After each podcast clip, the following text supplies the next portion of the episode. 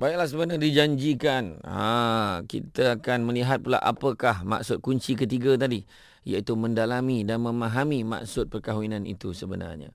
Sebenarnya kita faham bahawa maksud perkahwinan ini yang mana Allah telah menjadikan makhluk-makhluknya dengan pasangan masing-masing. Maka kita hidup dalam keadaan yang tidak sempurna jikalau kita tidak mempunyai pasangan. Begitulah sifat fitrah manusia. Sebab manusia akan merasa tak sempurna kalau tak ada pasangan bersama dengan mereka, walaupun mereka hidup mewah, walaupun kita ni hidup penuh dengan harta benda tapi tak ada pasangan. Perkara inilah yang berlaku pada Nabi Adam AS, walaupun hidup dalam syurga Allah. Hidup yang penuh kemewahan tapi masih merasakan tidak sempurna. Maka sehinggalah Allah Ta'ala jadikan hawa untuk Nabi Adam AS. Barulah baginda Nabi Adam merasakan bahawa hidupnya sempurna. Maka nikah atau perkahwinan ini sebenarnya saya sebut di awal tadi adalah sunnah Nabi kita. Sabda Rasulullah SAW, nikah itu adalah sunnahku.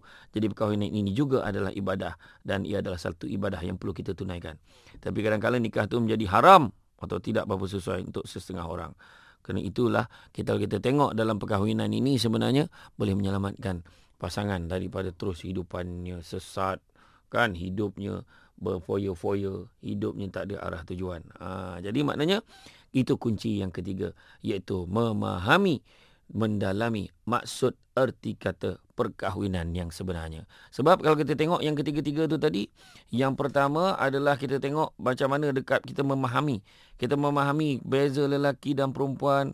Kemudian kita tengok memahami tentang uh, perkahwinan itu sendiri. Jadi semua ni akan cuba memberikan kita satu garis panduan bagaimana untuk mendepani hidup kita agar menjadi bahagia di dunia dan di akhirat. Ha, jadi jangan ke mana-mana. Teruskan bersama saya Syamsul Debat dalam Refleksi Cool.